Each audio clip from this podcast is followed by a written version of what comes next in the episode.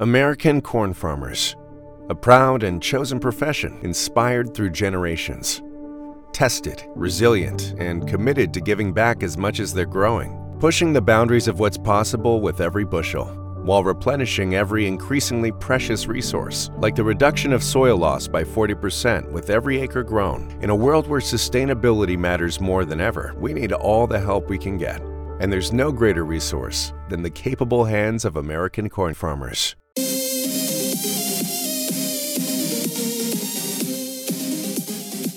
Bienvenidos a su podcast City Days con Alexis Carranco.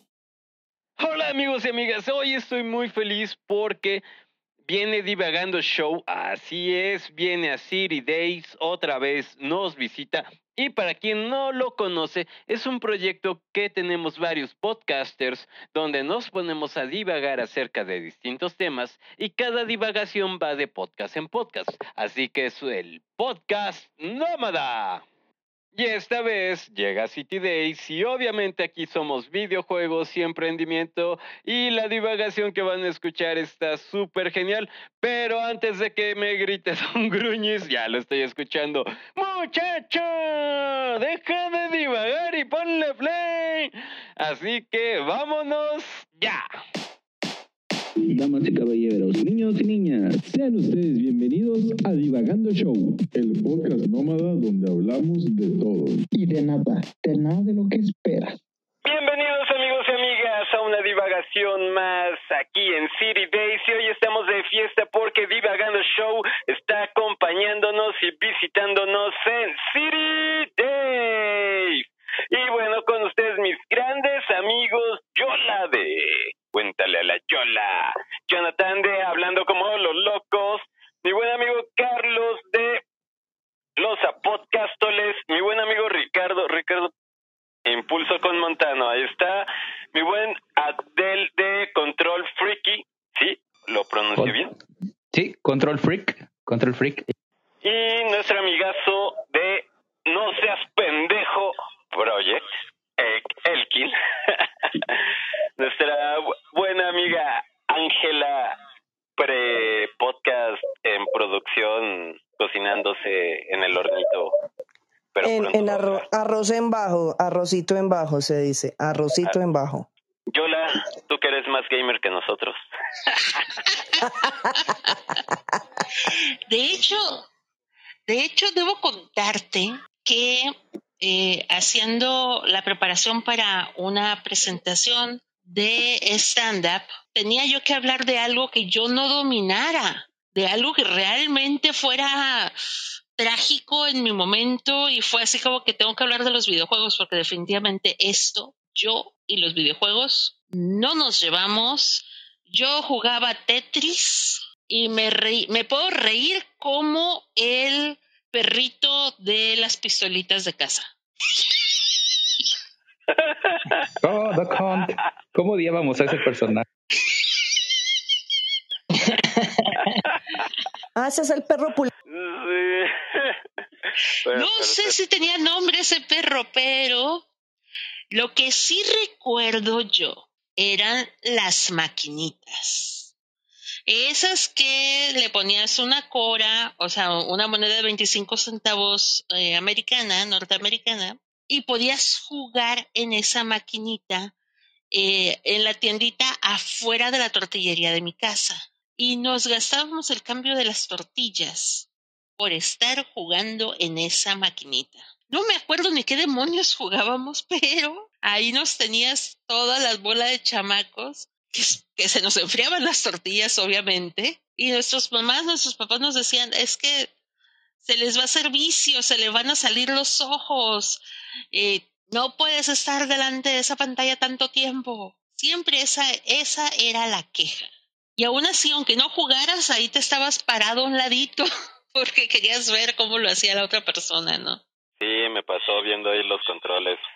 Y, y lo más divertido en mi caso, sí, es tener una hija que ella sí es gamer, que ella sí ha tenido cuanta consola se le ha pasado por enfrente, que incluso tiene la consolita esta retro, que algún día vamos a jugar. Todavía no tenemos la oportunidad de jugar porque ahora la mujer trabaja toda la semana y no le queda tiempo para conectar ninguna de sus consolas. Juega más en el celular que en las consolas. Y del juego que más, más me acuerdo es de Pokémon Go, porque una vez eh, nos enteramos de que los muchachos jugando en el parque, por estar tan engranados con el juego, no se daban cuenta que los estaban robando. Ah, chinga. ¿Cómo?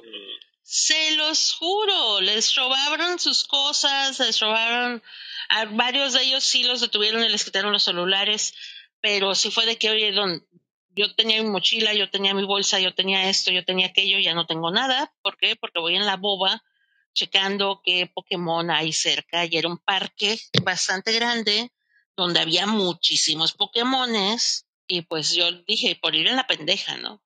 Por ir en la pendeja, que ese puede ser uno de los tabús, yo creo, que más decimos todos de los videojuegos. De hecho, sí, hay un montón de historias de, de ese tipo, ¿eh? De Pokémon Go, de accidentados, de gente que se ha caído de puentes, de que se ha tropezado, de que han dado el pueblazo, tropezados en una ciclovía, y un montón de lastimados porque por estar este checando el celular en el Pokémon. Pero nunca viste la noticia de que era un coreano o japonés que tiene nueve o tenía diecinueve celulares y el güey iba en su bicicleta ahí cazando Pokémon. O sea, bueno. Sí lo he visto, se ve se ve precioso. Creo que es un, un japonés, es retirado, tiene más de sesenta y cinco años. Y sí he visto la foto, tiene una como canastilla en su en su este en su bicicleta y tiene colocados ahí más de diez celulares con su power bank y, y está por toda la ciudad caminando, bueno, en la bicicleta y coleccionando sus Pokémon. Es, es, es genial esa foto. Sí, o sea que también ha de despertar otras habilidades. Y mi buen John, a ver, como los locos. Qué locura. Oye, mi, mi experiencia es bastante precaria, creo yo. Pero ya ahorita, escuchándolos hablar y haciendo como memoria, eh, sí jugué bastante videojuegos, pero en la computadora. Entonces era el fastidio de mi mamá, levántate, levántate de esa silla, levántate que tienes que hacer tarea, levántate que tienes que hacer... Eh, pero el que sí jugaba realmente era mi hermano. Y al, al nosotros somos tres hermanos y al, al único que le pegaron su gran trancazo fue a mi hermano.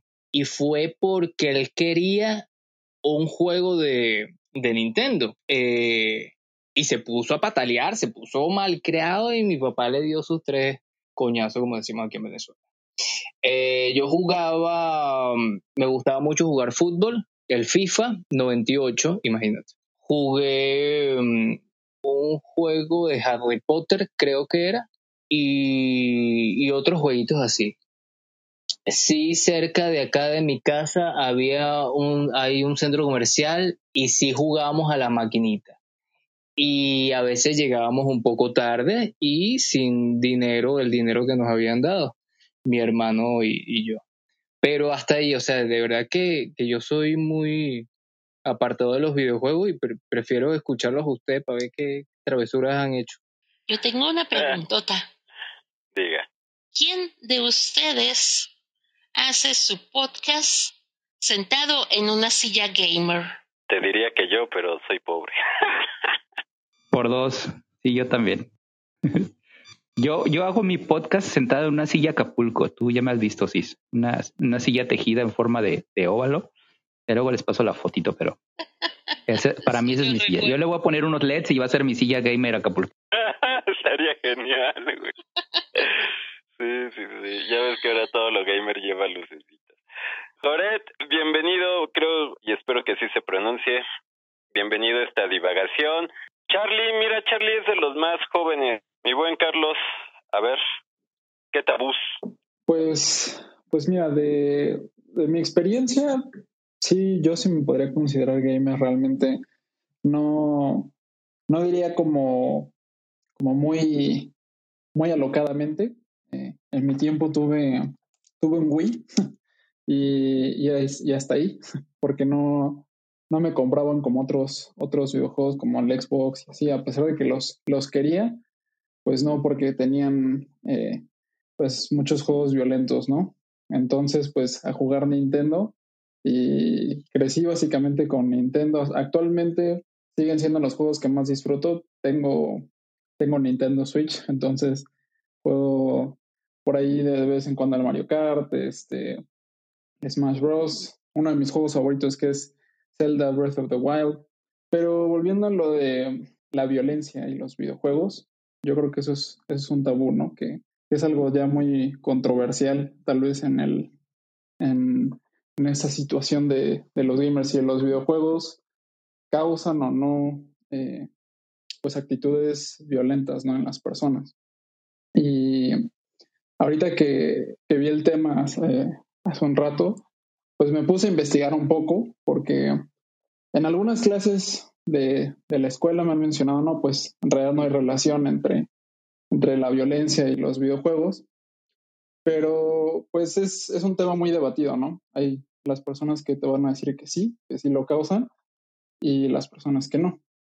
Y pues lo que yo diría y de lo que, de lo que he estado ahorita viendo, de hecho vi un, un artículo muy interesante que, que sí menciona que hay como cierta relación, que sí existe, pero, pero pues hay muchos factores que, que juegan al, al respecto, ¿no? Y... pues es interesante en, en ese sentido, no sé ustedes qué, qué sepan al respecto. Ay, pues mira, lo de la violencia con cualquier fatality. Sí, como que pierdes algo. Pues eso sí, ¿eh? Eso sí. Bueno, cualquier libro, cualquier cuento, cualquier novela, cualquier película. Imagínate la escena de, de, de la familia donde... Chamaco, no estés viendo eso, no ves que te vas a poner violento, y le das tres cinturonazos al niño, ¿no? aprendas aprendas a no ponerte violento, o que aprendas a respetar, padre, no te pongas a hacer esas cosas que te hacen violento, toma, tam, tam. Niños y niñas, si oyen este programa, no lo hagan. Y vámonos con un hombre de paz, mi buen Ricardo, ¿cómo estás? ¿Qué tal? ¿Cómo están todos? Qué bueno saludarlos, pues, a todos. Pues fíjate que yo me acuerdo que la primera vez que yo jugué fue en Atari. Atari, sí, Atari. Imagínense hace cuántos años. Este... Eso fue el siglo pasado, Ricardo. Somos gente del siglo pasado. Sí, yo también, yo también. Claro, por eso le digo, porque sé... No, mil ochocientos tampoco. No, no, no, un Atari mil ochocientos. Caja negra. Ah, perdón, perdón, caja perdón, negra, te escuché negra. mal, te escuché mal. Comodoro, Comodoro tres mil. Comodoro tres mil, ¿cuál es esa? Ay, ¿qué pasó? ¿Qué pasó? Bueno. ¿Qué? Que la Comodoro tres mil, ¿cuál es? Pasa es que yo sí me declaro totalmente ignorante de los videojuegos. Pero Ricardo, Ricardo, quedamos con Ricardo y el Atari. ¿Cómo fue la cosa? Pues eh, fíjate que había que conectarlo pues al televisor, y ahí se jugaba pues ese ping pong o, o tenis, ¿verdad? No, hombre, y, y cómo se iba el tiempo jugando ahí, que, que de repente solo sentías el, el cinchazo en la espalda, ¿verdad? y, y ay, ay, ay. O, te lo, o me lo escondían o lo escondían.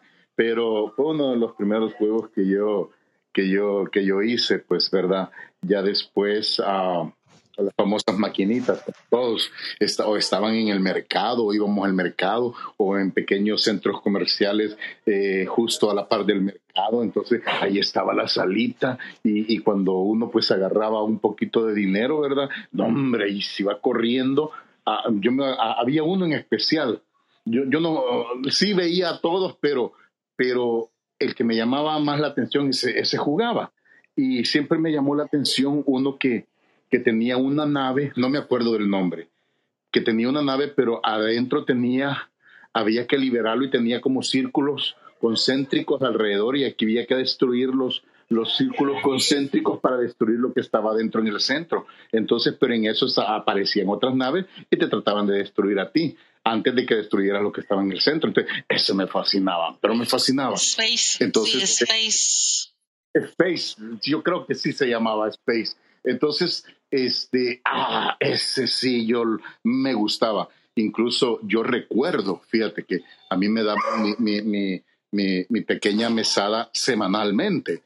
Entonces, donde yo, de eso que me daban, yo tenía que comprar comida para, en la escuela, eh, eh, para eh, mi gasto de, de, de, de pasaje de, de algún transporte o, o del bus o, o de lo que fuera. Entonces, pero a mí me lo daban exactamente. Mi mamá era una persona muy organizada en, en el dinero y me lo daba, pero así, muy puntual. Entonces, híjole, tenía que rebuscarme para que me quedara pues alguna cora, como decía Yola, ¿verdad? O una cora para, para después de salir de la escuela y salir corriendo a jugar el, el Space. Entonces, pero eh, eh, eh, llegó un momento en que, en que, llegó un momento en que sí me, me, me, me, me envicié un poco. Y fíjate que logré que, que me aburriera. A, a mí me sucede eso con los, con los juegos. A mí me aburren. Entonces, cuando ya alcanzo un nivel, un nivel, un nivel, ya, ya digo, ya no me gusta. Cuando, cuando ya lo dominas. Que, sí, cuando ya lo domina. Cuando Donald Trump sacó este, un juego, te estoy hablando allá del dos mil seis, sacó un juego de Real Estate.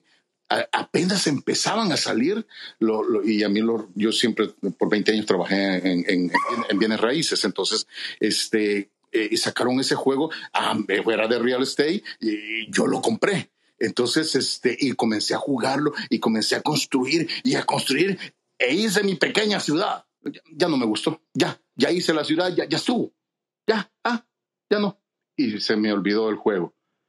Entonces, pero tiene que llamarme la atención eh, ese jueguecito para que, para que a mí me guste. Pero, ¿cuáles son? Uno, yo tuve muchos problemas por eso. Tuve muchos problemas con mi mamá porque perdía mucho el tiempo. Porque, eh, y yo siempre le decía a ella, y fíjate que, qué cosa más curiosa, yo le decía a mi mamá, si yo soy muy inteligente, le decía, yo, yo no voy a tener problemas, yo no tengo malas notas. Y sabes que hace poco la maestra de mi nieto le dijo a mi, a, a mi nieto, Este, le dijo a mi hija, mira, me, me gusta, estamos encantados con, con Lío, le dijo, este, pero fíjate que él es muy inteligente porque me dice, cuando yo explico, mire, ya lo sé, maestra, yo soy muy inteligente, y es un niño de seis años, entonces yo le digo, qué bárbaro, pero realmente eso trae problemas. Ahorita mi nieto está jugando y solo le doy dos horas o tres horas para que juegue en sus juegos en este momento y solo los sábados. Entonces, ¿por qué? Porque no quiero que se envicie, pues como, como yo lo hice en algún momento y tuve problemas y yo no quiero que él tenga problemas, ¿ok? Gracias, Ricardo. Y luego se quejan del régimen chino que hizo también eso. Los niños nada más pueden jugar dos horas los fines de semana. Bueno, toda China gana todas las medallas olímpicas, ¿no? Bueno, eso sí. Bueno, pero entonces quienes tienen hijos pequeños que hablen. ¿Quién? Aquí, ¿quién tiene hijos pequeños además de Elkin? Ah, pues a Porque, ver, pues, podríamos ver una desde el otro lado, ¿no? Pues, yo tengo hijos de diez gamer, y de trece. Un gamer que tenga hijos gamers. Abdel. Ajá. Abdel, la, ya más tiene un poco. Ok, yo no, yo no tengo, bueno, yo no me considero gamer, pero este, pero sí tengo hijos de diez y de trece años, entonces yo creo que sí entran. Primero iba a decir con lo que decía Ricardo de este, ya cuando do, cuando dominas un juego y este y luego te aburre ya quieres cambiarlo. Tengo amigos que hacen eso, pero con sus relaciones. Cuidado. Sí, total. Sí, ya me lo domino, ya me lo, lo sé, necesito otro. Yo pensé lo mismo, sí. Next, a lo que sí, esta ya me la sé. Y como, este... el, como en Tinder, ¿no? Exactamente. Ups. Y este... ya pasé por esta, pero la que iba... yo voy a otra. Sí, sí, sí. Claro. O sea, yo no me considero gamer, pero también son, este, también soy de la época de Atari. Yo también, fíjate, estaba revisando la otra vez una, una revista de, de, de Atari. de Atari, de videojuegos en general, y me, me di cuenta de algo. Este, dentro de todo balance equilibrado, mis papás, tuve el peor juego de la historia de, de Atari y también el mejor. El mejor juego es son? el mejor juego que hubo de Atari es un juego de carreras que se llamaba Pole Position. Este, ajá, ajá. Y el peor juego de la historia de Atari es el de E T, el extraterrestre. Un bodrio no, de juego. ¿Lo tenías? Yo lo tenía, yeah. lo tenía. Lo Uy, si lo, si lo mantuvieras. Sí, si lo tuvieras sí, ahorita serías... Wow. Sí, porque si ¿sí saben la leyenda urbana que después resultó ser real, que fue tan malo ese juego que todo un lote de juegos de, de, de Atari de E T los este los enterraron literalmente, así una zanja sí, en el, es cierto, en la es tierra. Cierto. Eso sale en la historia de los videojuegos, en la es un documental que hizo la National Geographic. Sí, sí, sí. Sí, sí. Claro que sí. Bueno, yo tenía ese juego y, y, y ahora sí, mi alma descansó un poco porque yo me sentía durante muchos años frustrado por no haberlo entendido. Cuando llego a ver ese documental mm. y me doy cuenta de que ni siquiera los creadores tenían idea, ni pies, no tienen ni pies ni cabeza y no tenía instrucciones, no tenían nada. Nada, lo hicieron solamente por el cuento del mercadeo. Exactamente. Y entonces ay, ya me descansó un poco mi alma. Dije, no, no, no, no me siento tan frustrado por no haberlo entendido si los mismos que lo hicieron tampoco lo entendieron. Y no este, no, para nada. Y ya después, este, pues creo que tuve nada más el Play, el Play uno, un, un Super N E S y este, y lo clásico, juegos de plataformas. Ahorita mis hijos me barren con, con Halo, por ejemplo, o con con juegos de, de, de acción, eh, con Fortnite. Uf, yo no, no puedo como que visualizar en tres D. Le dije, pero juega el Contra y me la recontra, te gano. Entonces, este, con el Contra no, te, no, no, no tenemos ahí como que el Contra, el Mario Bros, juegos de plataformas.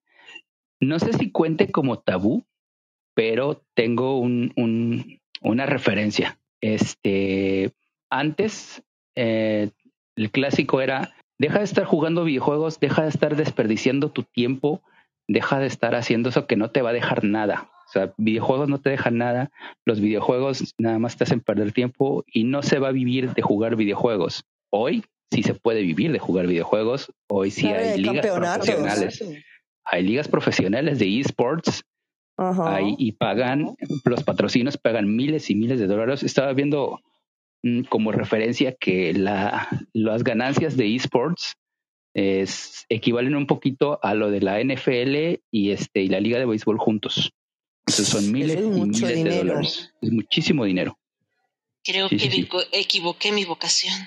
Bueno, aquí en, eh, como dato curioso, aquí en México hay distintas universidades de prestigio que son de paga, que te dan becas si eres un jugador de eSports.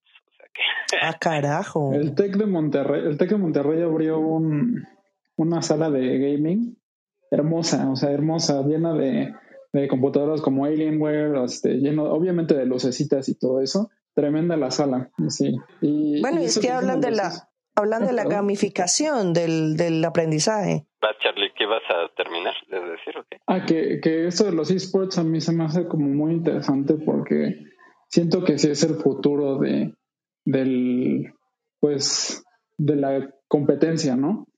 Eh, se me hace también como de cierta forma algo positivo porque pues siento que le da un, un espacio pues muy equitativo a todos, ¿no? En los deportes pues muchas veces las personas que, que son buenas en los deportes además de tener muchísima disciplina eh, son personas que están genéticamente dotadas, ¿no? Físicamente este, tienen buenas habilidades. Pero siento que en el mundo de los eSports le da un plano eh, pues equitativo tanto a competidores que tal vez tengan alguna discapacidad, personas este, que no tengan tal vez este, este pues estén superdotados genéticamente como en, en musculatura, en todo esto. Y también lo interesante es que pues va a ser, va a poder ser una competencia en la que puedan participar hombres y mujeres por igual, ¿no? A mí se me hace muy, muy interesante. Sí y no. Es que todavía hay un poquito de tabú con, con eso y de repente sí hay como que un trato un poquito diferente, pero sí apunta para, para ir hacia allá, a, a, que haya, a que no haya distinción de, de géneros, ni de edades, ni de, de condiciones físicas. A lo mejor un poquito las sociales todavía falta ese bache porque... pues hay mucha gente que no tiene acceso ni a internet ni a videojuegos, entonces eso sí. No sabemos qué potencial se queda ahí, pero, pero sí es como que apuntar un paso hacia, hacia ser más equitativos, en eso sí, sí estoy completamente de acuerdo. Y de integración, por ejemplo, la otra vez me estaba comentando un amigo, ellos juegan Fortnite con una persona que es sorda, entonces ella se ha podido integrar, ya expandir su círculo social y bla, bla, bla, gracias a los videojuegos. Hablando... Bueno, pero entonces... Hablando un pero entonces ahí con... en ese caso... Dale, Yola, tranquila. Eh, creo que tú vas más por lo de integrar y yo voy un poquito más hacia, hacia otra zona oscura de los videojuegos que me están comentando aquí. Si quieres, háblalo tú primero. No, tranquila, dale tú. Ok, zona oscura que hemos estado eh, checando aquí en casa. De los que juegan ahorita en sus celulares, estoy segura que varios ya se han dado cuenta que las plataformas te piden invertir para poder pasar ciertos niveles, para alcanzar ciertos puntajes, para lograr pasar la carrera en Mario Bros, que la la la necesitas tener eh, el pay to win. El pay to win, ajá. Que si quieres que tu personaje en Fortnite eh, alcance otro nivel, tiene que tener esta camiseta que vale cincuenta dólares. Eh, ya se ha vuelto... Bueno, por lo menos a mí nada más me costaba una cora cada vez que yo me ponía a jugar en las maquinitas. Pero ahora, si en realidad quieres este, seguir subiendo de nivel, tienes que pagar y tienes que tener tu crédito en Google Eh, disponible y tienes que estar súper atento de que no se te vaya a pasar ninguna monedita de todas las que ofrecen, ¿no? No sé ustedes cómo vean esa parte del tabú dentro del juego. Ay, es que ese no es tabú, ese es una realidad, pero es por lo mismo que la industria crece tanto. Hay compañías que, bueno, cuando lo hablamos aquí, ya ven que el viernes, uno de los viernes invitamos a nuestros amigos de Batoli Studio, que es un estudio de desarrollo de videojuegos mexicano, nos comentaban esto, que sí, por una parte, pues toda empresa necesita una forma de capitalizar o recibir dinero, pero hay otras empresas que definitivamente lo hacen sin moral, sin moral ni escrúpulos, y hacen este tipo de videojuegos, también llamados algunos ballenas, que atrapar al jugador para que necesite meter dinero y dinero para ganar o tener un avance significativo en el juego, de una manera de... Yo porque luego, eh, bueno, no sé, yo creo que a ustedes no les ha pasado todavía, pero en el momento que te llega la factura, porque el hijo o la hija compraron sepa cuántas piñatas doradas de Fortnite, eh, te aseguro que no es nada bonito. Sí, pues ahí de hecho se van casos, de calentada en alga. De hecho, hay casos que se han gastado hasta cien mil dólares en Candy Crush y cosas así. Los niñitos que han comprado cosas. ¿Es en serio, Alexis? Sí.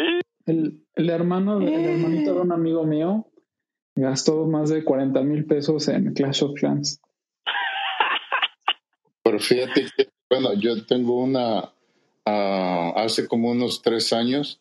yo compré un juego que se llama Smash, que lo pasé, llegué al infinito y, y, y pues ya, ya no había nada. Ya en el infinito ya, ya, ya se perdía. No, es, el, es que es el infinito y más allá, Ricardo. Sí. Entonces, pero lo que te quiero decir es que a mí, yo, yo te compro un juego si solo lo pago una vez, pero si vas a estar pagando... Por, por, por, ¿cómo que se llama? Mensualmente o, o, o, o comprando mazorquitas o, o, o cosas para, cons- para construir algo. No, yo no lo adquiero porque sí, eso es, para mí eso es pérdida de dinero. Pero, por ejemplo, este Smash, ahí lo tengo. Hoy lo está jugando mi nieto y, y, y que son, son, son como de, son bolas y es, y es vidrio. Y, y, y te digo una cosa. A mí me gusta escuchar cómo se rompe el vidrio, pero me gusta. Entonces, se llama Smash Hit. Entonces, yo escucho y, y ese sonido me, me, me encanta, me gusta, me gusta, me gusta. Pero yo ya lo topé, yo ya no lo juego. Porque como ya llegué al infinito. Entonces, este, pero eh, si yo, digamos, eh, compro otro teléfono y bajo la aplicación, ahí me da la opción de que si ya lo he comprado, yo lo vuelvo a bajar y no tengo ningún problema. Pero yo compré otro juego la vez pasada, que compré otro teléfono y cuando lo bajé me decía que no, que, que tenía que volver a comprarlo. Ah, no, para nada. No, no, no, no. Entonces, entonces definitivamente, si, si el juego, si se paga solamente una vez para tenerlo, digamos, y me gusta, yo lo compro. Si no, no. Entonces, ten, ten cuidado de los que te cobran membresía, ¿eh? Porque... Vaya llevo, que hay un montón con esas opciones. Mira, de esa opción yo llevo Más, de, bueno, este, el año pasado por pandemias lo dejé de pagar, pero más de diez años pagando mensualmente mi tiempo de juego de World of Warcraft. O sea, siete dólares por ahí al mes. Wow. Es lo otro que iba a comentar. También, como decía Ricardo, los juegos, los juegos que no están completos, los famosos D L C, ¿no? El juego que te lo venden y al mes sale el complemento o un nuevo personaje o una nueva otra cosa, un nuevo escenario, y tienes que estar comparando y comprando y comprando, así como que pues, compré un juego y no lo compré completo, ¿qué pasó? No, bueno, World of Warcraft es un mundo virtual, entonces pues pagas la mensualidad porque obviamente entiendes que cuesta mantener darle servicio a todos esos servidores y lo del juego y bla, bla, bla. Pero eso... O sea, pues contaminan un... al cien. Es sí, mundo, estás consciente, ¿no?, de que le tienes que pagar a alguien más. Sí. Sí, pero me refería más, más por ejemplo, a un, a un Injustice o un Mortal Kombat. O sea, que supone que es un juego en forma, que ya te lo presentan y está hecho, y al, al mes te salen tres nuevos personajes, pero los tienes que comprar. Eso es puro mercadeo, pero agresivo. Y es no, que yo me gasto esa plata no en, hay, en, en tortillas. Ya no hay juegos completos. Siempre va a haber algo que va a traer algo nuevo. Eh, cada mes va a salir una arma nueva, un vestuario nuevo, un personajito nuevo. De hecho, es lo que decía un, un buen amigo y compañero de podcast de Control Freak, este, Michel Bello, que decía que por eso Nintendo se mantiene eh, como, como líder en, en juegos, porque sus juegos... dentro de todo eh, son juegos, o sea, no son tanto historia, no son este tanto cinemáticas, son que se dedican a, a hacer minijuegos y metas que tengas que cumplir. Entonces, como que mantienen un poco la simpleza y eso hace que, que sea todavía divertido. Más o menos como lo que decía Ricardo. Ya es el remake del remake del remake. Pero yo quiero, yo quiero hacer una pregunta porque a mí se me enreda un poco la pita. Mis amores, ustedes que son gamers o, o que conocen de ese mundo, yo sí soy, en serio, no tengo idea de ninguno de los juegos. ¿Cuáles son las grandes marcas de los juegos de video? Uh, pe, o sea, las grandes marcas, pues Capcom, o sea, sigue eh, Nintendo... ¿A esos te refieres? Sí, y entonces ahora sigue... Porque, por ejemplo, no, no, la las grandes empresas, empresas, porque imagino que cada una de esas empresas tendrá varios juegos. En este caso serían varios, diferentes productos que dependiendo del mercado y del target o cómo, la, o cómo funciona eso. Ah, es que mira, hay empresas que se dedican a hacer los videojuegos, que se les dice empresas triple A, bueno, para los, los juegos triple A. Hay sí. empresas como Microsoft, que bueno, también hace videojuegos, pero ellos tienen Xbox, que son la consola donde juegas videojuegos. Sí. En la plataforma, exacto. O está PlayStation, que es de Sony, que igual es una plataforma, es una consola donde juegas videojuegos. Está Nintendo, que hace videojuegos y tiene su también plataforma. Pero hay otras como Capcom, que nada más se dedica a hacer videojuegos. Solamente el software. Ajá. O sí. Está, por ejemplo, Riot, que son los que hacen League of Legends, que tienen este su el, el juego que es muy famoso. Eh, eSports es algo competitivo. eSports. Pero es un consorcio. Eh, gran hay gran parte de accionistas chinos y tienen este plataformas. Esta de Trovo, que es para hacer stream de videojuegos, tienen otros videojuegos como Valorant, entonces, pero son empresas importantes en el mundo de los videojuegos. Okay. Ahí entraría también Blizzard, ¿no? Blizzard y... Activision y, Blizzard. No sé si Midway, no me acuerdo. Activision Blizzard. Ajá. Ajá, con Call of Duty, World of Warcraft, bla, bla, bla. Pero bueno, aprovecho para... Lalo, bienvenido a esta divagación divagosa. Estamos hablando de tabús, pero ya nos fuimos más de tabús a otras cosas. Hola a todos. Hola. Muchas gracias a Hola, todos Lalo. Por la invitación. Gracias, gracias. Oye, Alexis, yo tengo una, una, algo que puedo considerar tabú. A ver, diga. Bueno, ahora que dentro de los videojuegos existen estas... Eh, ¿cómo, ¿Cómo llamarlo? ¿Máscaras? ¿Cómo? Lo virtual, Avatar. El Oculus, el, el Oculus eh, que es para la realidad vaina? virtual. Ah, ok, ok, ok. Ah. Los cascos de realidad virtual. Oh. There's never been a better time to find out why BetMGM is the king of sportsbooks. Download the BetMGM app and place a ten dollars moneyline wager on any N B A playoff game. If either team hits a three-pointer in the game, you'll win two hundred dollars in free bets. Just use code capital two hundred when you make your first bet. Sign up now and discover BetMGM's daily promotions, boosted odds specials, and more. Download the app or go to bet M G M dot com and use code capital two hundred to win two hundred dollars in free bets if either team hits a three in any N B A playoff game. Visit bet M G M dot com for terms and conditions. twenty-one years of age or older to wager. Washington, D C only. New customer offer. All promotions are subject to qualification and eligibility requirements. Rewards issued as non-withdrawable free bets or site credit. Free bets expire seven days from issuance. Please gamble responsibly. Gambling problem? Call one eight hundred five two two four seven zero zero. There aren't many faces people are excited to see first thing in the morning before they've even had their coffee. But the McDonald's drive-thru workers who take your order on the way to work have almost all of those faces. Because nothing brings more joy in the morning than a ninety-nine cents any size iced coffee. Pair it with a glazed pull-apart donut for a truly great morning. Prices and participation may vary. Cannot be combined with any other offer. Only available until eleven a.m. Ba-da-ba-ba-ba. Sí, eh, no, no puedo negar que soy fan de Black Mirror y que hay un capítulo en la última temporada, el capítulo de cierre, donde gracias a la realidad virtual puedes vivir dentro de un avatar y hacer una vida eh, alterna a nuestra realidad. Y en ese capítulo en particular, pues dos muy buenos amigos se encuentran en ese mundo virtual y se dan cuenta que hay algo más que solamente una amistad, ¿no? Pero solo virtual. Pero solo virtual. Ah, no, claro, son virtualmente nosotros nos amamos y nos queremos y somos guau, ¿no? Digamos que hicieron realidad en lo virtual el chiste de que guapo se ve hoy, compadre.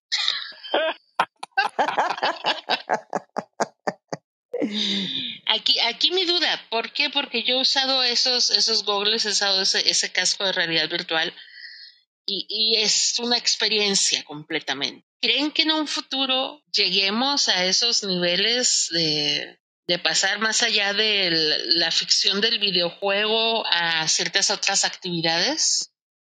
Ah, sí, pues es yo, el sueño de yo. todo, Taco. Ah, pero, ah, Ricardo. No, no, eh, perdón, sí, yo creo que sí. Y porque la tecnología está avanzando increíblemente a pasos agigantados y eso pues pueden eh, tú, Alexis, dar, dar fe de ello. Eh, la verdad es que hacia eso es, es en lo que vamos. Por ejemplo, imagínate cuando salió el holograma de Tupac, de Tupac en un show. Nadie había visto un, un holograma y ya se hizo realidad. Pero eso te estoy hablando que ese show fue hace unos siete u ocho años. Entonces, entonces ahora, ¿cómo estará en este momento ya los hologramas? Entonces, eh, eh, lo que tú estás pensando, Yola, eh, eh, es, es correcto. Eh, eso dale cuatro o cinco años más con todos los satélites que está poniendo Elon Musk, con los dos mil, tres mil satélites que va a poner y que le va a dar Eh, eh, internet a toda la tierra, ¿me entiendes? O sea, todo, todo el mundo va a estar conectado prácticamente, ¿me entiendes? O sea, eh, eh, eso es una realidad. Y además, para complementar lo que dijo el profe, ahorita en Japón hay, este, y no sé si en Corea también, pero hay ya cantantes virtuales, o sea, es un holograma y vas, pagas por ver un holograma cantar. Lo de los conciertos no. de Fortnite, ¿no? No, es este... Es, no. No. Vas. Ok, sí, de hecho yo iba a comentar eso precisamente, que incluso ya, ya hemos tenido aquí en México de visita, de gira, un este un concierto virtual de Hatsune Miku, de Vocaloid. Un, es un... No sé si entra como juego, pero sí es una idol virtual y hace conciertos en holograma. Entonces ya estuvo de gira y ya estuvo aquí en México hace unos tres, tres años. Y este, y sí, de hecho sí ya son realidad, pero también quería mencionar un, un anime que es de Macros, Macros Robotech, donde había una cantante virtual que se llamaba Sharon Apple. Y estoy hablando de los ochentas, ochenta y siete, no sé, algo así. Entonces, sí, ya, ya estamos, ya estamos en eso. Venga, entonces yo puedo encargar uno de esos virtual, no sé, eh, eh, un Sting, un Chayanne. eh, Nada perdida, sí. La mujer dijo. Ya puede. Sí, hecho, sí, sí, por favor, claro. Oiga, pero el kineso sí, que no nos ha yo no he podido, porque eh. yo no he podido ir a ver a Sting nunca, y entonces si me dicen que, que holograma, que en mi casa que pague de una, lo... El Quinazo, vas y aprovecho para saludar a nuestro buen amigo Elkin de No Seas Pendejo Project, quien además él trabaja con estas cosas de realidad virtual y bla bla bla, así que mi Elkinazo con Toño. Bueno, pues el tema es que dentro de la divagación pues ya nos salimos del tema de los tabús, ¿cierto? Pero para pero sobre el tema que tocan, eso ya existe, de hecho ya existe, ya se hace. Eh, muchos de los acondicionamientos y entrenamientos de personal especializado de Fuerzas Armadas, eh, aeroespacial, eh, todo lo que tiene que ver con el entrenamiento que se está haciendo ahora para misiones probablemente para Marte y para manejo de centrales de generación eléctrica, sea nuclear o sea eh, térmica, los entrenamientos todos se están haciendo a través de tecnología de inmersión, es decir que ya no es una realidad virtual o una realidad aumentada, sino que es una realidad simulada a través del uso de gadgets y dispositivos de conexión. Lo que plantea Ángela eh, ya existen también. Eh, por ejemplo, el tema de Tupac Shakur es, es, fue un primer eh, ejercicio a nivel de espectáculo, pero si ustedes recuerdan también se recrearon unas presentaciones en vivo de Michael Jackson y se hicieron unos ajustes para que la figura pues, se pudiera... Eh, ya interactuar con bailarines en vivo. Eh, sí, sí. En Japón ya se tiene, como ya lo comentaban, ya se tienen artistas, eh, eh, no digamos virtuales, sino artistas pues ya de, de, de, la, de la nueva tecnología de inmersión. Y muy probablemente, muy probablemente veamos en un futuro, eh, yo no sé si algunos de ustedes vieron la película, un remake de la, de la película de La Máquina del Tiempo de, de, de Wells, en la que aparece un asistente virtual en una de las bibliotecas en el futuro, que era un ayudante sí, holograma, un holograma. Eso ya existe también. Los chatbots también son una representación de ese tipo de, de, de, de tecnologías. Y habría que decir que los videojuegos eh, han sido promotores de eso porque ha sido el, el campo de estudio a nivel comportamental y a nivel de reacciones y de la bioquímica del cuerpo y de todo el manejo de, de, de procesadores. Es decir, la, la dinámica de los videojuegos ha sido lo que ha sido para el automovilismo la Fórmula uno. Es decir, un espacio donde a través de la competición eh, se generaron innovaciones en el manejo de, de componentes electrónicos, motores, telemetría y un poco de cosas a nivel de ingeniería de, autom- de, de todo el mundo automovilístico que hoy en día se aplican a vehículos eh, en todo el mundo. Así que los videojuegos lo que se han convertido ha sido como el ciclo de estudio o el campo de estudio de todas esas tecnologías en las que se pueden ir eh, manejando. Por ejemplo, el experimento de Pokémon Go fue un experimento de realidad aumentada que lo que buscaba era mane- eh, poner a prueba un sistema. No era tanto el videojuego, sino poner a prueba el sistema soporte que pudiera en algún momento recrear mundos virtuales a los que uno pudiera accesar o acceder de tal manera de que no, tuviera, no tuvieran que crearse eh, sistemas. Si ustedes recuerdan, eh, ahorita la teoría conspirativa de las antenas de, de cinco G, pues básicamente lo que busca es mantener un radio de acción de, de, de estas tecnologías en un espectro donde no se tengan pérdidas, es decir, donde la inmersión sea total. Y eso es lo que estamos llamando como la revolución industrial cuatro punto cero, lo que en algún momento va a ser la web tres punto cero y, bueno, una, una serie de cosas. Así que no, no, es tan, no es tan en el futuro. Ricardo está muy en el, en el tiempo que es. Hay tecnologías que, que se someten a juicio. Por ejemplo, nosotros ya estamos haciendo procesos de inducción a través de tecnología inmersiva, es decir, con el uso de unas Google Gadgets, eh, eh, unas, unas gafas pues, eh, que te permitan tener una conectividad, entonces tú ya puedes tener interacción con expertos a nivel mundial mientras vas realizando una tarea y se va diagnosticando automáticamente también rutas y, y, y equipos en una planta de producción. Así que no es tan loco, eso ya se hace. De hecho, los experimentos se han hecho con los jóvenes, se han sometido, por ejemplo, procesadores eh, y tecnología de, de videojuegos eh, eh, han permitido desarrollar ese tipo de procesadores en capas más bajas, obviamente, ya no un desarrollo pues eh, armamentístico o espacial. Eh, bueno, ahí les cierro pues y, y si quieren conversar, seguir conversando de los tabús, pues también les traigo unos cuantos tabús que tenía listados. No, el, el, Elkin, y recuerda también los los cyborg en lo que está trabajando Elon Musk también, que, que ya se está dando el caso de ya mucha gente es, es, estarse poniendo implantes electrónicos dentro de su cuerpo, ¿me entiendes? Entonces, no, lo, eso ya es una... Lo de, lo de Neuralink, pues, a ver, mmm, también hay que decir que parte de lo... De, de, de, de, y esto pues para que todos lo tengamos claro, parte de, de, esa, de esa dinámica de Elon Musk también es una dinámica de marketing, de marketing. Y hay cosas que realmente no, va a ser, no son viables sino, y nos ponen a soñar, pero realmente no son viables. Cuando digo yo son viables es que eh, podrían generar una división, una disección de la sociedad y del mundo como lo conocemos en unos mega ricos que se mueven a niveles eh, eh, de acceso a la tecnología distintos a los que nos vemos nosotros en este momento. Si ustedes ven este reset que tuvimos en el dos mil veinte por cuenta de pandemia, pues casi que deja claro que los mundos o, o las naciones altamente desarrolladas en términos tecnológicos son las que van a dominar la nueva, el nuevo, o lo que resta de este siglo veintiuno.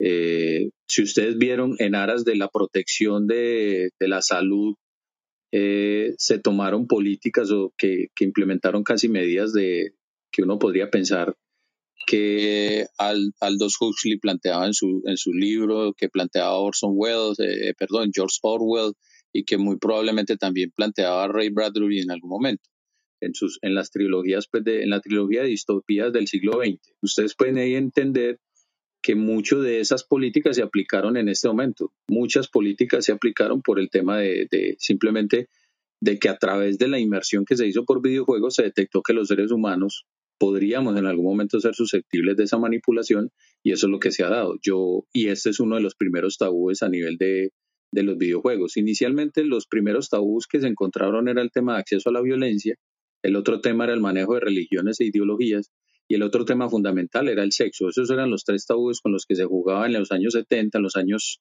ochenta y se llegó hasta los años noventa. Ya con el desarrollo de, de videojuegos, como decía muy bien Adel, de...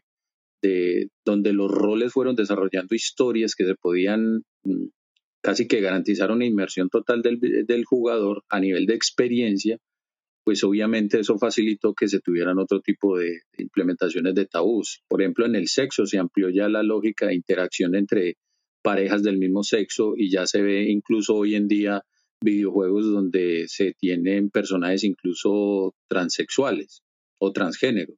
Eh, En el tema de, de, de la violencia, pues tenemos dos, dos, dos líneas muy fuertes y muy marcadas. Una que era casi como entrenamiento militar avanzado, que son las, la, la, los videojuegos que incluso no empezaron con Call of Duty, sino que empezaron con Doom o que empezaron con, con, con Wolfenstein por ahí en computador que se jugaba eh, a ese nivel. Entonces, eso en términos de violencia. Pero el otro, en la otra línea dentro de ese de término de violencia, pues aparece también lo que fue violencia callejera y donde Grand Theft Auto nos mostró que podíamos, eh, que los seres humanos somos violentos en cierto sentido porque nos premiaban por golpear a todo el que nos encontrábamos, matar incluso hasta, hasta mujeres indefensas, eh, prostitutas, gente, ancianos, animales y cosas, con esos videojuegos pues que despertaban de alguna manera la violencia. Esas como son las tres líneas. Y otras que han venido tocando ya el tema de, de ideologías, y una nueva que apareció desde de, de hace mucho, pues de hace poco tiempo, pero es una nueva que apareció y es el manejo de las enfermedades eh, a las que apelaron videojuegos como Resident Evil, donde las personas sufrían o eran, eh, tenían un virus y cómo reaccionaba la gente respecto a, a, al manejo de la manipulación del virus, y las historias del videojuego tienen que ver con el tema de los virus. Es decir, que de alguna manera los, estos procesos de, de pandemia ya han venido siendo insertados en la gente eh, y que se, ese es uno de los otros tabúes grandes, que probablemente tengamos una programación gigante a través del uso y del acceso a la tecnología. Así que pues ahí les dejo esos varios y podemos seguir conversando de todo lo que queramos en esta línea de tabúes en los videojuegos. Perfecto. Lalo, querías hablar. Vas, mi Lalo. Sí, ¿sí me escuchan? Sí. Ok, de hecho eso sí. Se le llama realidad aumentada táctica. Eh, eh, Microsoft es quien ganó ese contrato y se lo está ofreciendo el Pentágono. De hecho, si le ponen ahorita, en, si van a su computadora y le ponen en YouTube, eh, realidad aumentada táctica o T A R, T A R, van a ver videos de muestra de cómo ya el ejército de Estados Unidos está usando a través de HoloLens, estos lentes de realidad virtual, eh, cómo inclusive pueden identificar a sus, a sus aliados como un videojuego. Literal, todos los aliados se ven en azul y el enemigo, en este caso, por poner un ejemplo ahorita latente, los talibanes se ven como en rojo. Ahora sí que es como esta premisa de Star Wars, ¿no? Si a los que les gusta Star Wars, si recuerdan, los, ba- los balazos de los sables se ven en color rojo y azul. Era como un distintivo para identificar el fuego amigo del, del fuego enemigo. Entonces, la realidad aumentada táctica ya está al día de hoy, mientras nosotros platicamos, utilizándose. O sea, ya es una realidad. Eh, si aterrizamos esta realidad todavía un poco más latente al mundo del espectáculo, el próximo año, dos mil veintidós, el grupo ABBA, un grupo de los ochentas que regresa cuarenta años después de su éxito, va a ofrecer una serie de conciertos el otro año en realidad aumentada, con hologramas. O sea, ellos ya son unas personas de... desmiéntanme si me equivoco, tienen como ochenta, noventa años y van. No, tampoco. Una... no, no, no, no, no están tan viejos, no están tan viejos. No estamos tan los, viejos. De no es, los de ABBA no están tan viejos, por favor. Se van a, se van a, por, por ese eso tabú, ese si tabú. Van a, se van a conectar, se conectan unos trajes especiales y van a proyectarse como eran en, en aquel entonces, eh, eh, por medio de hologramas. Y eso ya va hasta el otro año. Ya pueden ustedes inclusive comprar tickets. Y ya es una realidad, o sea, ya, ya esto ya existe, ya se está monetizando. Sí, es correcto, yo vi la, la, la, la noticia, vi la noticia. En este caso la respuesta es mamma mía. Mamma mía. Y es que el trasfondo de todo esto es, es algo por lo que yo, yo sí, híjole, peleo bastante. Yo soy, yo me dedico a la informática, yo soy articulista de ciencia y tecnología también. Y algo que trato de proyectar en los artículos que a veces escribo, yo soy de acá de México, este, de hecho escribo para una revista que se vende acá en tiendas de, de, de divulgación nacional, en, en las tiendas Sanborns. Este, algo que yo peleo mucho es, todo el trasfondo de esta tecnología es, es la Big Data. Por ejemplo, todos los, la mayoría de los videojuegos que ahorita están siendo de gran auge, como Warzone, Fortnite, todos estos juegos que son aparentemente gratis, porque se los ofrecen gratis. De hecho, hace no más de seis meses, Xbox toma la decisión de... Eh, ustedes para que jueguen en línea un videojuego tenían que comprar una membresía que se llamaba Xbox Gold. Entonces, a través de Xbox Gold, les ofrecían el servicio para jugar en línea. Ahora, for, eh, Microsoft toma la decisión de quitar este, esta solicitud para prestarte el servicio y dice, ¿sabes qué? A partir de ahora ya no necesitas tampoco Xbox Gold, porque esto va a ser gratis. ¿Y cuál es el beneficio de que sea gratis? Pues la Big Data, ¿no? O sea, yo tengo... Para que tú juegues a través de mi plataforma me tienes que dar datos, o sea, me tienes que entregar dónde vives, quién eres, cómo te llamas, tus preferencias, tus gustos, tu edad, tus años. Y a estos, esto se, se vende a través de, de algo que se llama data brokers y, y, y algo que aparentemente es gratis, se vende por millones de dólares, porque al día de mañana Fortnite... It's finally time to start firing up the grill. From city to shore, Acme has everything you need to prep for the summer season. Download the Acme app to shop for this season's essentials any way you want. Open the Acme app, clip your deals, then order your items online. An experienced Acme associate will carefully select your groceries, bag your order, and bring it right to your car or deliver right to your door. Download the app or visit acme markets dot com for program details. It's finally time to start firing up the grill. From city to shore, Acme has everything you need to prep for the summer season. Download the Acme app to shop for this season's essentials any way you want. Open the Acme app, clip your deals, then order your items online. An experienced Acme associate will carefully select your groceries, bag your order, and bring it right to your car or deliver right to your door. Download the app or visit acme markets dot com for program details.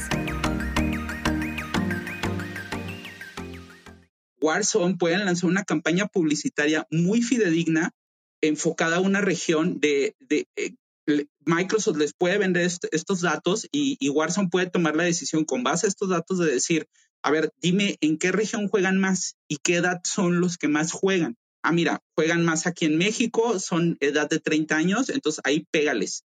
O sea, hazles una campaña diseñada a través de marketing digital para que ahí cien por ciento seguro que te van a comprar algo porque les estás disparando ese target. O sea, es la, evol- es la evolución, como decía ahorita aquí el, el compañero de la... Eso es lo que se busca de la industria cuatro punto cero. Por ahí va ese, ese camino, porque es controlar el mercado a escala global. Sí, como decía Elkin, se hacen pruebas de estrés para ver qué tan funcionable es y van moviéndole ahí para que... este.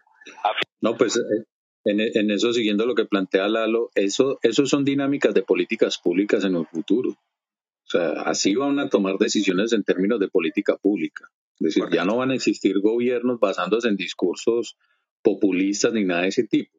Vamos a tener hegemonías mundiales porque la data, como muy bien lo dice Lalo, está siendo recogida. Primero en las generaciones que son las que van a quedar. Nosotros vamos de salida, pero las generaciones que son las que están jugando hoy en día, que son las que se están dedicando a profesionalizarse en esta dinámica de los games, eh, de los videojuegos, pues están mostrando cómo va a interactuar el mundo en el futuro y de esa forma cómo las relaciones humanas y la economía del comportamiento también va a ir marcando un poco las pautas. Y, y, y esto pues no necesariamente es malo ni tampoco es necesariamente utópico pues al cien por ciento. Obviamente habrá que eh, eh, tener esto, como, como digo yo, desde No Seas Pendejo Project con, con, con beneficio de inventario, pero no irlo desconociendo ni participando con... con un esnovismo tal que nos permita ir como, como ovejas a un matadero. No, ahora, ahora sí que, amigos y amigas, no sean pendejos, Project. Okay. Sí, total, totalmente de acuerdo. De hecho, el mundo ahora le pertenece a algo que ya se clasifica como los nativos digitales. Me llama mucho la atención ahorita que comentaron lo de Starlink, el proyecto de los satélites de, de Elon Musk para dar internet a cualquier región del, del mundo. O sea, ya se acaba esto de me, me quiero ir a vivir al monte, pero no puedo porque necesito internet. Pues ya puedes porque Starlink te lo va a ofrecer, ¿no? Esa es parte de la mercadotecnia que te ofrece Starlink. ¿Y a qué va esto? Esto le tira a los nativos digitales. ¿Quiénes son los nativos digitales? Las nuevas generaciones. Estos niños que ya están creciendo con un celular en la mano, con una tablet en la mano, y están siendo eh, hiperalimentados de datos, hiperalimentados de muchos estímulos visuales. O sea, están altamente estimulados de mucho. Vaya, para los nativos digitales las fronteras ya no existen, como para nosotros, para, lo, para las generaciones más antiguas ya no existen. ¿Por qué? Porque las generaciones antiguas pues todavía creen en las fronteras, creen, ya saben, todo este, este contexto eh, este, ya establecido. Y los nativos digitales ya es muy fácil que puedan, así como nosotros, pues vaya, estamos en, ahorita utilizando una aplicación que fue censurada en China, pero bueno, ese es otro tema. Estamos usando una aplicación donde nos podemos hiperconectar todos. O sea, estamos aquí gente de varios países del mundo haciendo una plática amena en este momento y eso para los nativos digitales es lo del mañana. Tarde o temprano, estos niños van a llegar al poder. Tarde o temprano estos de niños... Eso hablábamos hace como quince días. O más, no, tres semanas creo, acerca de las tribus digitales y toda esta forma en que nos empezamos a relacionar. Oigan, pregunta eh, extraña y quizás medio loca. Diga. Sin, sin, sin que se me ofenda Jonathan por tomar el tema, ¿no? Suéltela. Eh, ¿cu- ¿Cuántos de ustedes, cuántos de ustedes tienen al menos una camiseta de videojuegos, una mascota, un peluche, un tazo de uh, videojuegos? Tazo, no. Muchacho, ya no digan. Empecemos, empecemos ay, conmigo. Ay, ay. Yo tengo cero. De ahí para arriba todos deben tener como mínimo uno. Yo porque, bueno. Chócalas, Ángela. Tampoco. Y, y eso. Yo tampoco. Uh. Uh. Bueno, ustedes han visto que yo, bueno, ustedes no han visto porque casi no nos hemos visto nunca, eh, pero yo aquí en casa eh, tenemos un Pikachu de peluche, bastante grande, bastante llamativo. Creo, Abdel, tú creo que igual y si lo has visto alguna vez. Pero creo que esta sí. semana... Creo que así te he visto el...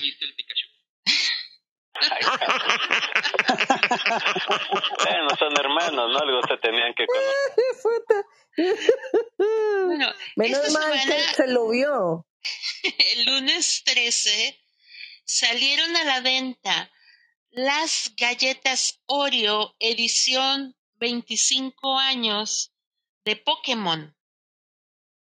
Y ha sido un movimiento que, oh, wow, espérenme tantito. Hay una tienda en Monterrey que cruzó a Estados Unidos a surtirse de cuanto paquete de galletas encontró, porque ya las estaba revendiendo en México, de, de comprarlas a doscientos pesos, o sea, diez dólares, las estaban revendiendo a quinientos pesos, más gastos de envío.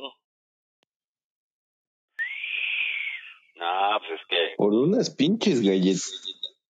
Sí, de hecho se convirtieron unas... en galletas, galletas coleccionables ya. Ya hay gente que las está comprando para coleccionar. Es captura tu Pokémon en forma de galleta. Bueno, no. Lo que pasa con, con Pokémon es que es todo un fenómeno. ¿Cuánto hay? Hay tarjetas que llegan a valer muchísimo. De hecho, casi se volvió... Vale más el tarjetas de Pokémon que el oro. Sí, The Pokémon Company es muy, muy poderosa, ¿eh? De hecho, es la empresa, creo que, que más este ingresos tiene en este, en ese, en ese rubro. Sí. Yo le decía ¿Pokémon a mi hija es de japonesa? Comprar... Sí. Sí, es japonesa. Yo le decía a mi hija de comprar por lo menos dos paquetes. Uno para que sí podamos probar las galletas, porque me encantan las galletas Oreo. Sí. O sea, claro, sí, no, claro, claro. Porque igual me va a decir, no, no te puedes comer la de Pikachu. Ya la estoy oyendo. No, pues, pues que es muy sencillo. Dile a Ricardo, Ricardo, que le mande un paquete de esas galletas a Yoli. Sin ju- Yo te la busco, Yola, yo te la busco. ¿Sí ves? Los juguitos ¿Qué? los pone Yola. La, la, eso, el juguito lo pone Yola. Pues nomás hacer la gestión, ahí está. Ay, Dios mío. Te encargo un Bulbasaur. Sí, yo quiero un Charizard. Y un Vaporeon. Tranquilo. Un Eevee en todas sus versiones. Esto se va a escuchar muy feo, eso pero sí te, las... te encargo un Squirtle. Eso sí, es subliminal, es súper subliminal. Bueno, pero regresando a esto de los tabús, en... hay muchas veces. A ver, que... ahí, les... ahí va el tema tabú. No sé, no sé, no sé si ya lo platicaron, perdón, no sé si ya lo platicaron porque entré tarde. Este, ¿qué opinan y, eh, de, de la nueva política de China de que solo van a jugar tres horas los niños a las? Ricardo ya la aplica. Ricardo está completamente de acuerdo. Ah, perfecto. Ya, ya, sí. ya lo debatieron, ¿no? Entonces, cambio bueno, de página. Porque entonces. Es que en ni- niños de qué edad, no, niños de qué edad, porque hay que tener en cuenta lo siguiente. Se supone que los nenes eh, tienen una etapa en la que deben socializar, ¿sí? Que eso fortalece no solamente sus competencias cognitivas, sino también sus, eh, sus habilidades sociales básicas. Si esos chicos no tienen esa oportunidad de interactuar con los demás, se va perdiendo el uso de algunos elementos en el cerebro, en la corteza prefrontal, que tienen que ver con la empatía, con la asertividad. Eso tiene, eso tiene su cuento. Además, tenemos en cuenta que en el Japón eh, han sentido un golpe durísimo porque hay una generación total que se aisló totalmente por estar jugando videojuegos, que son los hikikomori. Entonces yo imagino que van por el resto. Yo que soy maestra les puedo decir, y, y tengo chicos desde los diez años hasta los dieciocho, les puedo decir que es, es una situación bien compleja para las familias, eh, para los chicos es todavía más por el cuento aquel de la calentada de las nalgas por estar jugando y no estar haciendo sus deberes, y lo otro viene con, con, con lo social. Entonces es, es, es buscar el equilibrio. No sé si las tres horas serán mucho o serán poquitas, no sé si son tres horas al día o a la semana. ¿Cómo es la vaina? ¿Es a la semana? No, Ángela, Ángela, pero aquí tenemos una situación muy, ex, muy extraordinaria en nuestras vidas. Uno, eh, la mayoría de las nuevas familias están entregándole algún dispositivo a bebés. Sí, claro, eso es delicadísimo. Súper chiquitos que ya tienen, ajá, el teléfono o la tablet donde están recibiendo información constantemente, ¿no? Sí, el chupete digital. Pero, pero es que precisamente eso, lo que plantea Yolanda, Yola, lo que estás planteando tú es precisamente la situación que quiere evitar el gobierno chino. Recuerden que China pero, es un, un país, es un país que ha decidido ser potencia mundial. Es un país que veamos, diseñó, déjame, déjame terminar, diseñó sí. todas sus políticas, todas sus políticas las ha diseñado en pro de convertirse en la potencia mundial. Es así de sencillo. Sí, y correcto. Si algo se aprende mirando la historia de Estados Unidos como potencia es que permitió no solo, no solo que en el auge que tuvo como nación y potencia, eh, crecer eh, pues estrepitosamente, pues exponencialmente Estados Unidos, pero adicionalmente se convirtió en la sociedad también de mayor consumo y desigualdad del mundo. Total. Comparativamente hablando con todos. Entonces China tiene muy claro, además porque China no tiene quien discuta, porque es un solo partido, un solo gobierno y las decisiones no se discuten, ¿cierto? Y es nosotros como país no podemos caer en la debacle que llevó a Estados Unidos en menos de ciento cincuenta años a dejar de ser la nación poderosa que supuestamente lo fue en el siglo veinte. Es una decisión de política pública que para nosotros, pues obviamente por el contexto occidentalizado que tenemos de precisamente de depender de, las, de, de, de, la, de esa ideología yanqui, toda Latinoamérica, porque nosotros fuimos eh, eh, evangelizados por, por, la, por el sueño americano, pues para nosotros, para nosotros se hace muy raro eso, se nos hace incluso intransigente, pero pues sustentos como el que, como el que acaba de plantear Ángela, y sustentos económicos han mostrado pues que Estados Unidos tuvo generaciones que fracasaron en esos términos, es decir, el, el consumismo y, y, y la desconexión y los índices de depresión, de violencia que han tenido comunidades y los jóvenes pues hablan por sí mismos, pues de eso no tenemos que mirar mucho. Obviamente en China pues habrán unas condiciones que nosotros pues definitivamente desconocemos porque no le podemos dar doble clic a ese país. Y de allá se extrae lo que pueda ser comparativamente hablando con políticas occidentales repudiable. Por eso es que estamos conversando de eso. Pero qué buena pregunta, Lalo. Sí, to- totalmente. Eh, todo esto se resume, yo los invitaría a que lean eh, eh, el pensamiento Xi Jinping. Es, es básicamente el, el pensamiento de, por el cual el régimen de, de, de China se va a basar en los próximos cien años. Inclusive le están tirando. Eh, es increíble cómo ellos eh, se alejan de la cultura de lo inmediato, y me refiero a cultura de, de lo inmediato de Occidente, que nosotros a través de las aplicaciones se potenció el ya, ya lo quiero, ya lo necesito, ¿no? Por ejemplo, Netflix, que eh, creó el botón de omitir intro, por ejemplo, las cadenas de comida rápida, que no tengo tiempo para esperarte, entonces necesito mi comida en cinco el minutos. Tinder. El Tinder, de, ¿sabes qué? Ya no quiero conocerte, ya no quiero saber quién eres, cómo eres, solo quiero follar y, y todos estos temas. Y, y, en Occ- y en Asia, en China sobre todo, se sigue ejerciendo este tema de con paciencia. Este, ahora sí que, ¿cómo se dice? Despacio y buena letra, ¿no? Como dirán allá en España. Quien va piano y va este, lontano, dicen los italianos. Exacto, cada quien, cada quien tiene su, su frase y China lo tiene todavía muy claro. Entonces, yo los invitaría a que le, son, son dieciséis pasos, eh, dieciséis puntos, y ya después de ahí, si se quieren meter a profundidad en qué, eh, en, en qué se debraya todos este, estos pasos, pero... La, la, la premisa de todo esto es el pensamiento Xi Jinping, que de hecho hace dos semanas se acaba de, de hacer por mandato nacional que se empiece a enseñar el pensamiento Xi Jinping desde el kinder, el equivalente al kinder en China, hasta la universidad, para que todos vayan por... Ay, güey, eso está locochón. John, ¿querías decir algo? A ver, John quería unas palabras. No sé si me escuchan. No sé si me escuchan, pero le voy a dar. Fuerte y claro, a... te escuchamos bien. Eh, me... Fino, fino. Me, me parece muy curioso. Yo escucho un, un podcast, un, bueno, un programa de radio en España que se llama La Cafetera. Yo creo que siempre lo fastidio con La Cafetera, La Cafetera. Ahí el, el compañero que, que lo dirige, Fernando Berlín, habla, estaban hablando sobre los videojuegos. Siempre lo hace los viernes. Y él dice que, pero ¿cuál? ¿Por qué tanta cosa con los videojuegos eh, si los videojuegos son como los juegos de tablero? O sea, y, o, o sí, los juegos de tableros que se volvieron digitales. Entonces, algunos padres le dicen a sus hijos, bueno, pero ponte a jugar con, o sea, con tus amiguitos. No, es que todos tus amiguitos están dentro de una plataforma en donde, tiene, eh, donde están jugando. Entonces, creo que es una desconexión generacional. Eh, por ahí.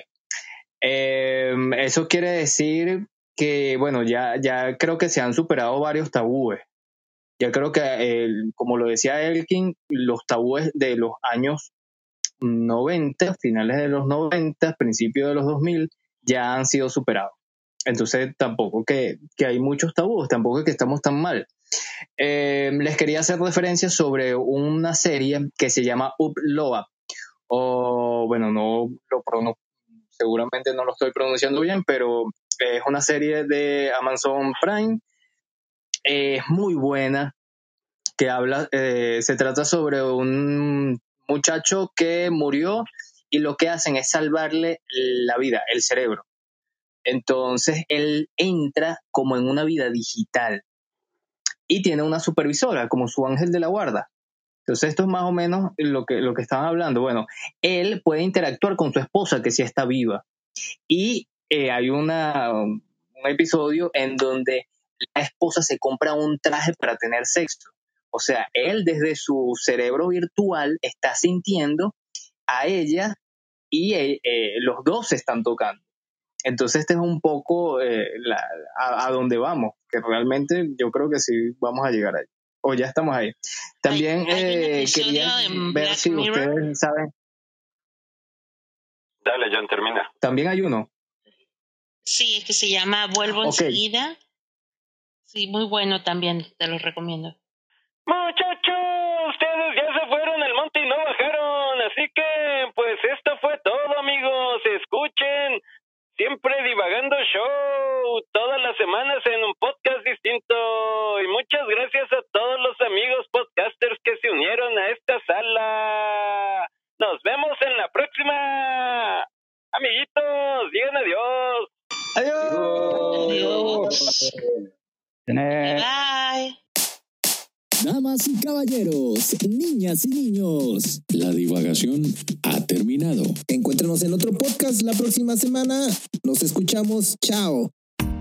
It's finally time to start firing up the grill. From city to shore, Acme has everything you need to prep for the summer season. Download the Acme app to shop for this season's essentials any way you want. Open the Acme app, clip your deals, then order your items online. An experienced Acme associate will carefully select your groceries, bag your order, and bring it right to your car or deliver right to your door. Download the app or visit acme markets dot com for program details.